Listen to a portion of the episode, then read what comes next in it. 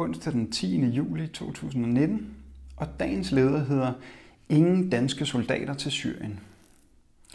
Ifølge Dagbladet Politikken har Danmark modtaget en henvendelse fra USA om at sende danske soldater til det nordøstlige Syrien, som i dag kontrolleres af de kurdiske styrker i YPG.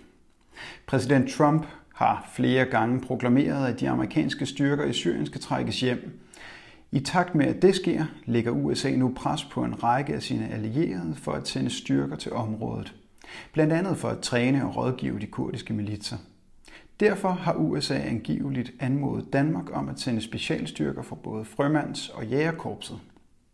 Selvom regeringen officielt ikke har taget stilling til henvendelsen, så mener den socialdemokratiske forsvarsordfører Bjarne Lausen, at Danmark vil se positivt på henvendelsen. Der er imidlertid god grund til at afvise den amerikanske henvendelse, sådan som den tyske regering allerede har gjort det. Både de amerikanske og andre vestlige styrker i Syrien befinder sig i landet i åbenlys modstrid mod international ret. Skatter soldater til Syrien vil det kræve en godkendelse af enten FN's Sikkerhedsråd eller af den syriske regering. Begge dele er utænkelige. Trump, Israel og USA's nærmeste arabiske allierede arbejder for en opdeling af Syrien. De har i årvis finansieret og udrustet en vifte af terrorgrupper. De er en for en blevet nedkæmpet af den syriske regering med dens allierede, der i dag har genvundet kontrollen med hovedparten af landet. Derfor bringer Trump nu igen de kurdiske militser i spil. Trump og hans støtter ønsker ikke fred i Syrien. I stedet for at understøtte en fredsproces med afsæt i folkeretten, ønsker Trump at erstatte amerikanske styrker med enheder fra en række NATO-lande, heriblandt Danmark.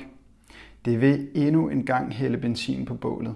Det vil uundgåeligt internationalisere konflikten og skærpe modsætningerne imellem de stormagter, der kæmper for deres egne interesser i regionen. Der må lægges pres på regeringen, så dens første internationale udspil ikke bliver et knæfald for USA. Regeringen må leve op til folkeretten, sådan som man har lovet det i den politiske aftale, som man har indgået med SF og Enhedslisten, og som bragte den socialdemokratiske regering til magten.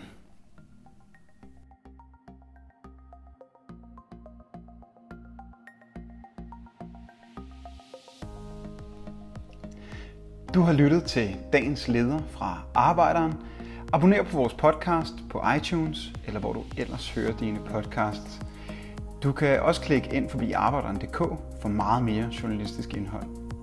Du er også velkommen til at følge Arbejderen på Facebook, Instagram og Twitter, samt tilmelde dig Arbejderens daglige opdatering på Messenger. Vil du i kontakt med Arbejderens redaktion, kan det ske ved at sende en mail til redaktion arbejderen.dk. Tak fordi du lyttede med.